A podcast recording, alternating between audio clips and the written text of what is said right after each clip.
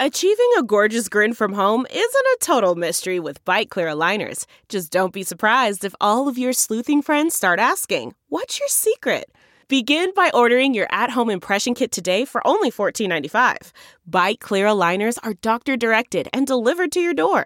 Treatment costs thousands less than braces. Plus, they offer flexible financing, accept eligible insurance, and you can pay with your HSA FSA.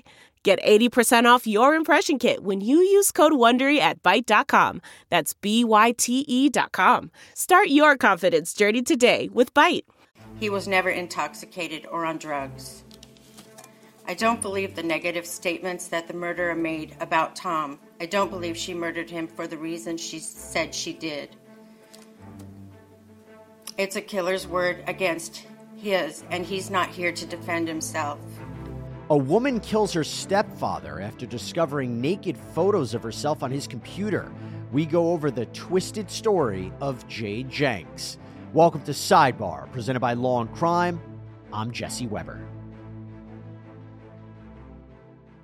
If you haven't heard of the criminal case of Jade Janks out of San Diego, California, this is one we really need to talk about. This is the 39 year old interior designer who is convicted of murdering her stepfather, Tom Merriman, on December 31st, 2020.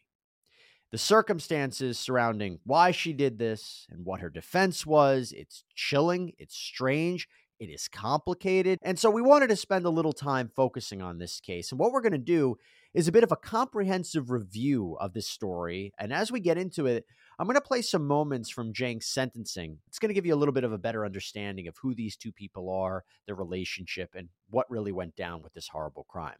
So, first, there is Tom Merriman, the 64 year old co founder of Butterfly Farms in Encinitas. Tom was a son, a brother, a father, a best man a mentor, a business leader, an entrepreneur, excuse me, a coworker, and a best friend. Tom was only 18 months older than me, and I always looked to him for advice when I could not figure out life's challenges for myself. We spoke regularly after graduating from college and visited many times throughout the years following. I would either fly west or he would fly east to wherever myself and my family lived. Spent a lot of time together. Spent many holidays together over the decades as well. Now, I'll also give you a little bit more background on Tom. So, court records indicated that he had a very tumultuous relationship with his ex wife, Jeanette B. Merriman, with the couple filing for divorce in 2002, 2006, and 2008. There are two children. There's Cash, who is the son of Tom and Jeanette. And then, of course, there is Jade. And Jade is Tom's stepdaughter. We actually heard a little bit more about Jade from her biological father, Steve Janks, during that sentencing hearing. My name is Steve Janks. I'm Jade's father. Jade and I left Texas and her mother when she was around three months old. I was a single parent and responsible for raising the most beautiful, happy little girl. She received all the love a child could want from friends and family. Jade has always been kind and loving to humans and animals alike. She could not bear to see anyone hurt or an animal abused. She has grown up. She had found love of design and business. The various jobs she had, she excelled in and was loved by her associates.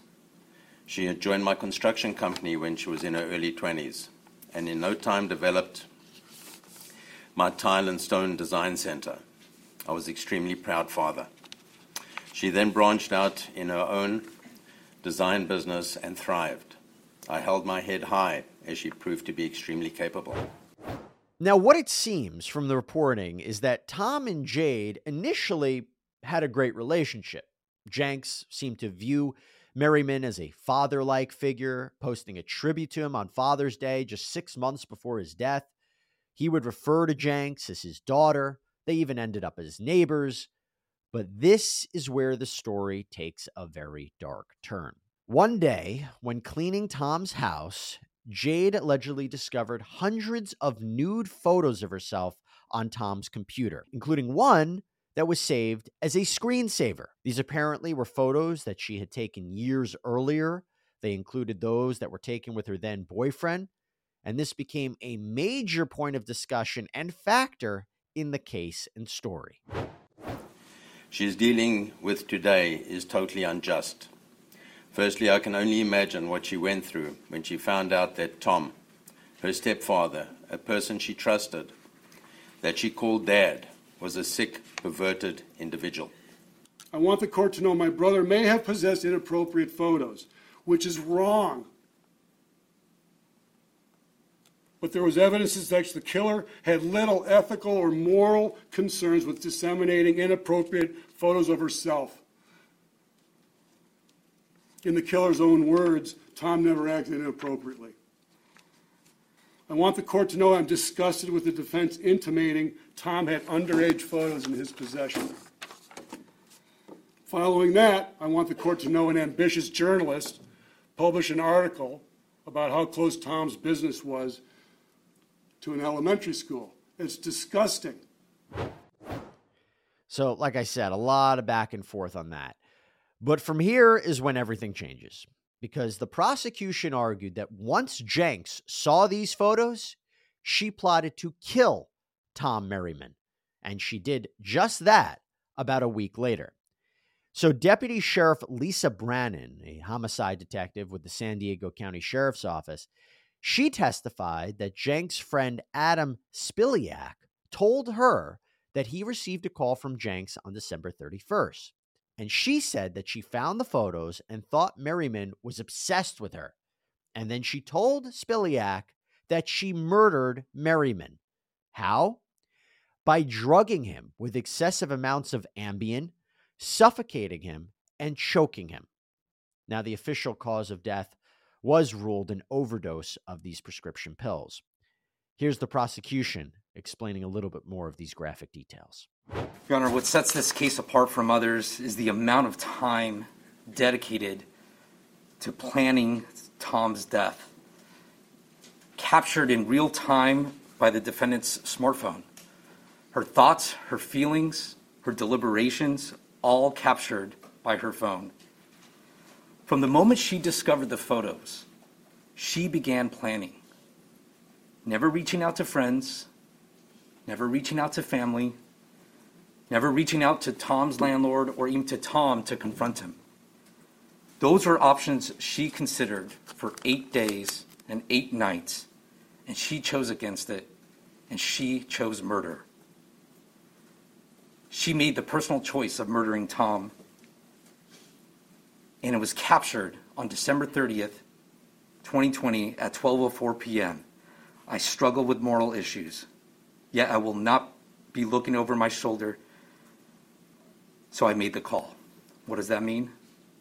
Quote, it means everything you think it does. It means that she was going to lull Tom into a false sense of security before she sprung her trap. It meant that when she picked up Tom, she was going to make sure to appear loving to the nurse, Devin Ward. It meant that she, to secure his trust, she was going to buy him alcohol and chocolates before she drugged him with painkillers and sleeping pills. It meant that she was going to care for him so that she could kill him. Once he was knocked out, sleeping, and helpless, she still could have pulled back. When Alan Roach was telling her that he wasn't coming, she could have abandoned her murder plot, yet she continued. When Brian Solomon showed up and ran away after she asked him to strangle Tom, she could have abandoned it then, but yet she continued. She was implacable. Nothing could stop her especially not after Tom opened his eyes only to see the world out through the inside of a grocery bag or a pillowcase or both. And we know Tom was waking up because she said so in her own words. Not during her testimony, but in her text messages. He's very aware right now. I'm on my own. And when the drugs were wearing off and the bag wasn't killing Tom fast enough, that's when she got close and personal and strangled Tom to death.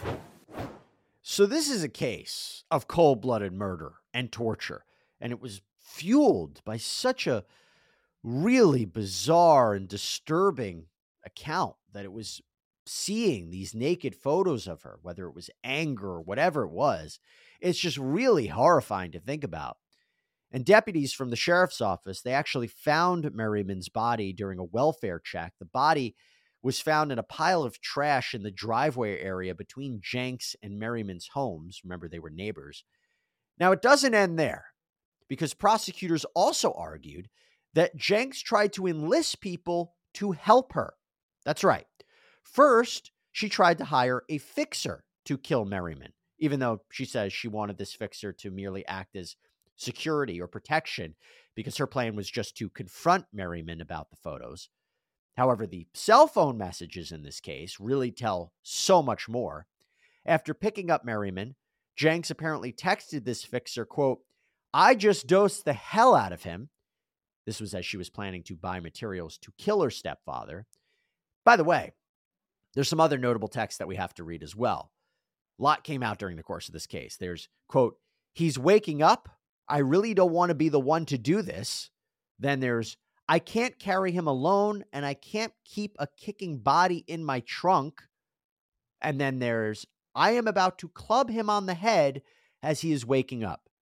Yeah, text messages really not so great for a defendant. Not so great in these kinds of cases. Well, apparently the fixer couldn't help, so he sends out a friend to assist Janks, and prosecutors say that Janks told this man, quote, I want you to strangle him and then bring him into the house. I'll take care of the rest. That guy said nope and decided to not get involved with all that. So now back to Janks's friend Adam Spiliak. And as I mentioned, he says that Janks confessed to him that she murdered Merriman and wanted him to get or to help push Merriman's body out of the car, help get out of the car. The plan was to put Merriman in his bed to make it look like he had an overdose. And again, like the other potential accomplices, Spiliak reportedly refused to help and left and then tipped off law enforcement. the comfort of your favorite seat is now your comfy car selling command center, thanks to Carvana. It doesn't get any better than this. Your favorite seat's the best spot in the house. Make it even better by entering your license plate or VIN and getting a real offer in minutes. There really is no place like home. And speaking of home, Carvana will pick up your car from yours after you finalize your offer. Visit Carvana.com or download the app and sell your car from your comfy place.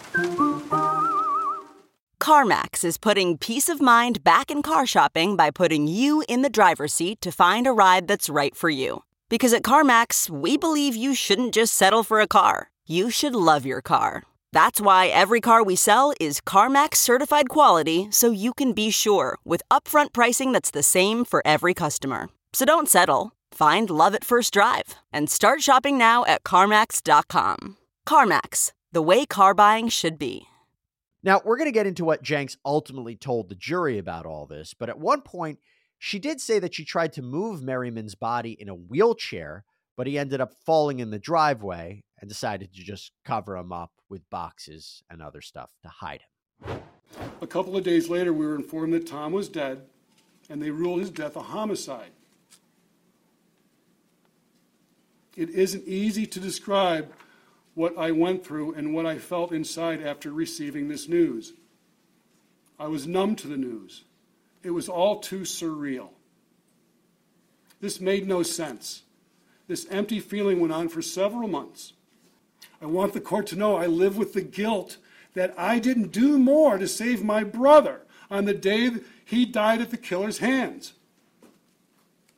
A decent person would have used those hands to save a life by dialing 911. I want the court to know that these things haunt me.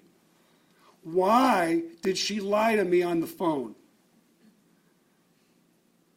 Did Tom struggle at any point, or was he too dosed? How much did he suffer in the hours he had a plastic bag over his head? How horrible is it to die in that manner? At what point did he know he was under attack? Why did the killer not take him to emergency when she retrieved the wheelchair?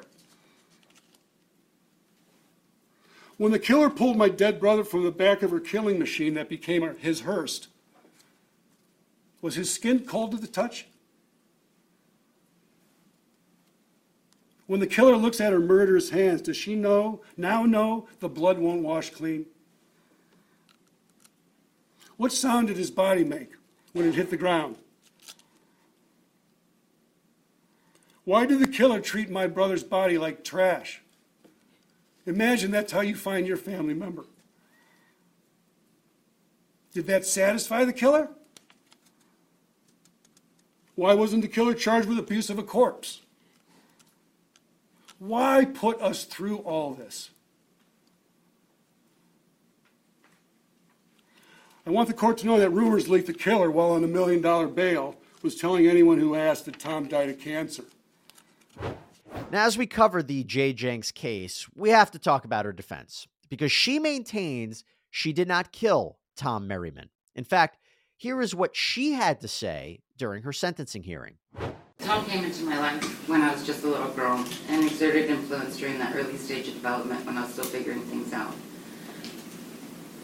Unfortunately, that influence manifested itself into appropriate touch, coercion, reckless behavior, and complete violation of what I now realize is years of psychological manipulation.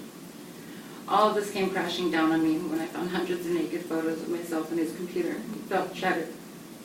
I'm still picking up the pieces, and it's my sincerest hope that over the next few years I can put the pieces back and heal from this trauma. I'm sorry I didn't act the way I was supposed to that day. I think about it every day since. And to Tom's family, I understand you hate me for what you believe I did to Tom. However, there's a lot more than you'll ever understand to this.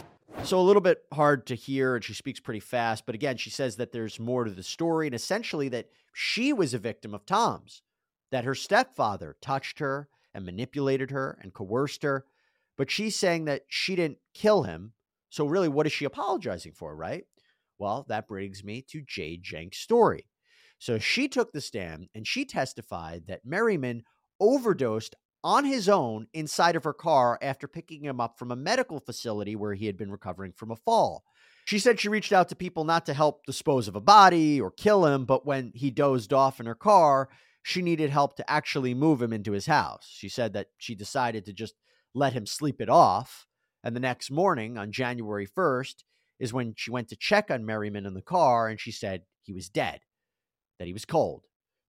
And she was afraid that she would be blamed, so she didn't call 911. Mark Carlos, the attorney representing Jay Janks, argued that Merriman was a substance abuser and that he died from his own cocktail of prescription pills. And as I had mentioned, she said that she used a wheelchair to move him, but his body fell in the driveway, so she covered him with all the boxes and materials to hide the body until she could figure out next steps. Now, again, his body was discovered there. And let's go back to those incriminating text messages for a second, because when Janks was pulled over by police, she texted that fixer that I mentioned, the person she tried to enlist to help with the killing, quote, lose my number, I'm getting pulled over. Now, Janks maintains that she wrote that just so the person wouldn't get in any kind of unnecessary trouble. Not that the fixer or she did anything wrong. Well, here again is her attorney, Mark Carlos, during sentencing, speaking with the court. As you understand this, Janks' position, she has maintained her innocence throughout this uh, matter and continues to do so, and will will move forward through the appeal process. Something happened on this evening, and it had a lot to do uh, with her relationship with the victim in this particular case.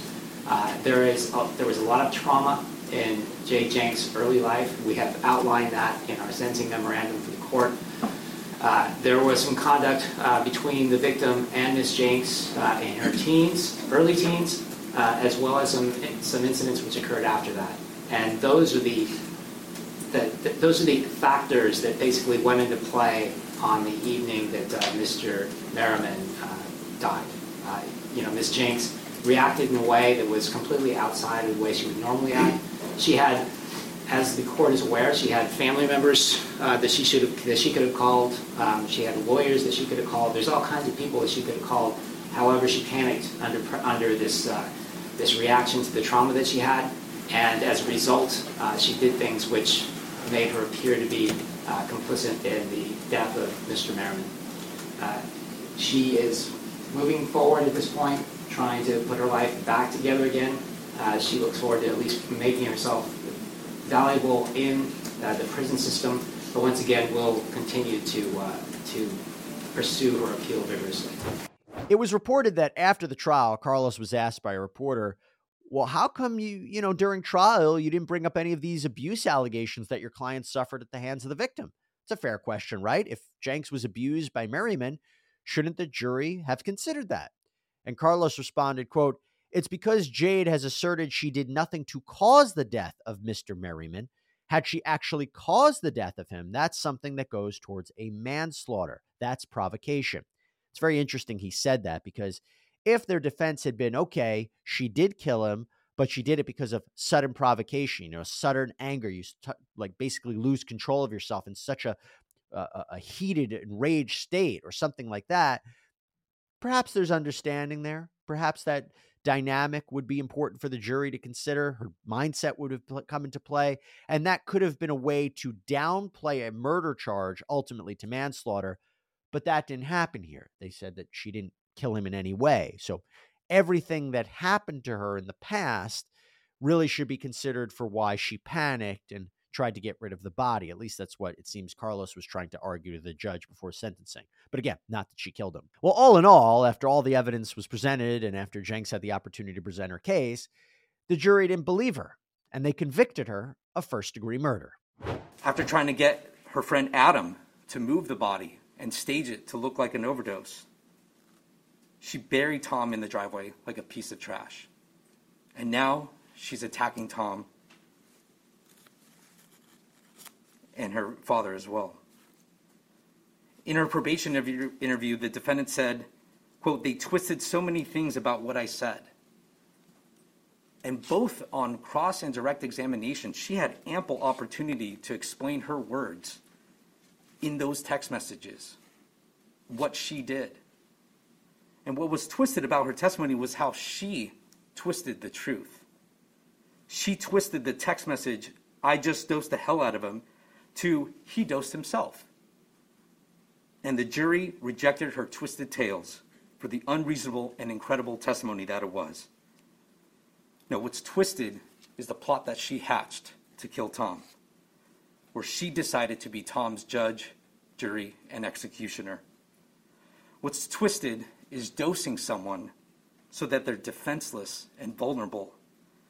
What's twisted is suffocating someone with a plastic bag over their head watching them squirm as they gasp for air, referring to them as a kicking body in her car.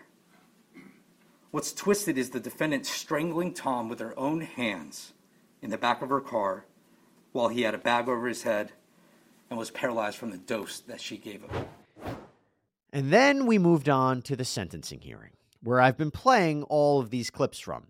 And during a sentencing hearing, the court is going to listen to statements from both sides in determining the appropriate punishment. And of course, there were victim impact statements from Tom Merriman's side. We miss and love Tom. I want the court to know that this murder has affected many people. My nephew, Tom's son, is now without his mentor and protector. This judge is the most devastating consequence of Tom's death. I am gravely concerned about his mental and spiritual health with the conditions the killer placed on him. Was that part of the plan? Or did a drug addled lifelong criminal mind not consider that fact? Our aging mom has been kept in the dark about the details of her son's death. It's not an accomplishment to outlive your children. She didn't deserve this, Judge. And at least one person relapsed due to the fallout of the killer's actions. I want the court to know I have continued pain and confusion, and my mental, spiritual, and physical health has been affected. I've lost weight. I've lost 90 minutes of sleep in the last two years. I continue to suffer. I want the court to know that my brother Pat has lost his best friend. My brothers, Tom and Pat, were as close as two brothers could be. A classic relationship. Pat is one of the strongest people I know. He is still suffering. I want to know that I want the court to know that Tom didn't deserve to die by the torture the killer put him through. I want the court to know the killer gave my brother an undignified death. I want the court to know that the only person, that only a person Tom trusted would have been able to do this to him. I want to, the court to know that the killer's denial in the face of the insurmountable evidence against her hurts me. The quick jury deliberations certainly countered that. She's a liar, and we all know it. You know, people really spoke highly of Tom Merriman. They they talked about what a great person he was, how he was humble, he was kind, how San Diego is a less cheery place, essentially trying to rebut the narrative that was put forward by Janks and her team. And by the way, in that realm, to give you an idea of that, this again is Steve Janks. This is Steve Janks, Jay Janks' father, who maintains that she is being treated unfairly. Not for one minute do I believe that Jade premeditated, planned, or would ever deliberately take a life. I do not believe her heart would allow that. Being the person I know her to be, she is my only daughter that I love dearly. All I can say is this fight is not over.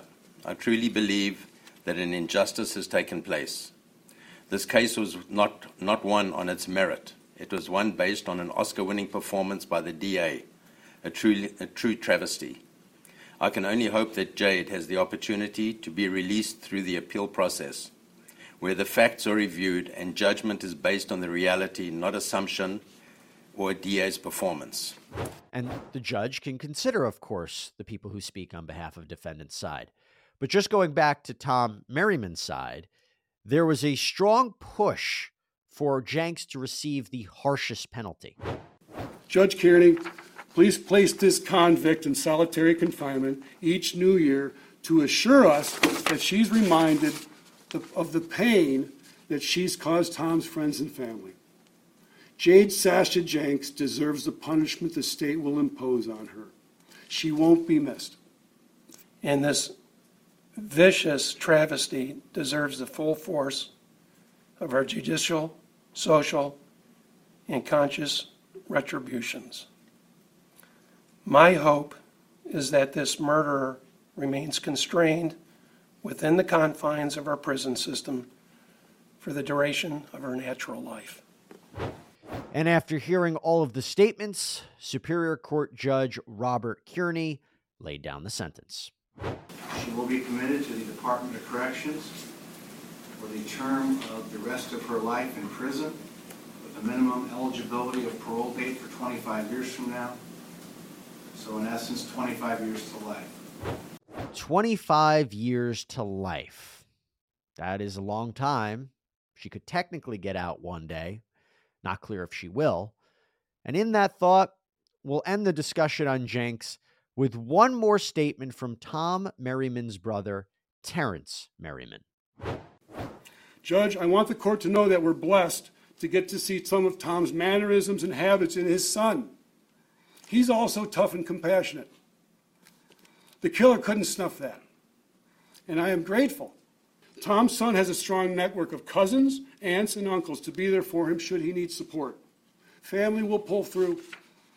Judge, I want the court to know that in 7,756 days, 1,108 weeks, 255 months or 21 years. I anticipate hearing the killer admit to the truth should she want a chance at parole. The killer will be 64 in 25 years, the same age Tom was when she killed him. And there you have it, everybody. Thank you so much for joining us here on Sidebar. Please subscribe on Apple Podcasts, Spotify, YouTube, wherever you get your podcasts. I'm Jesse Weber. I'll speak to you next time.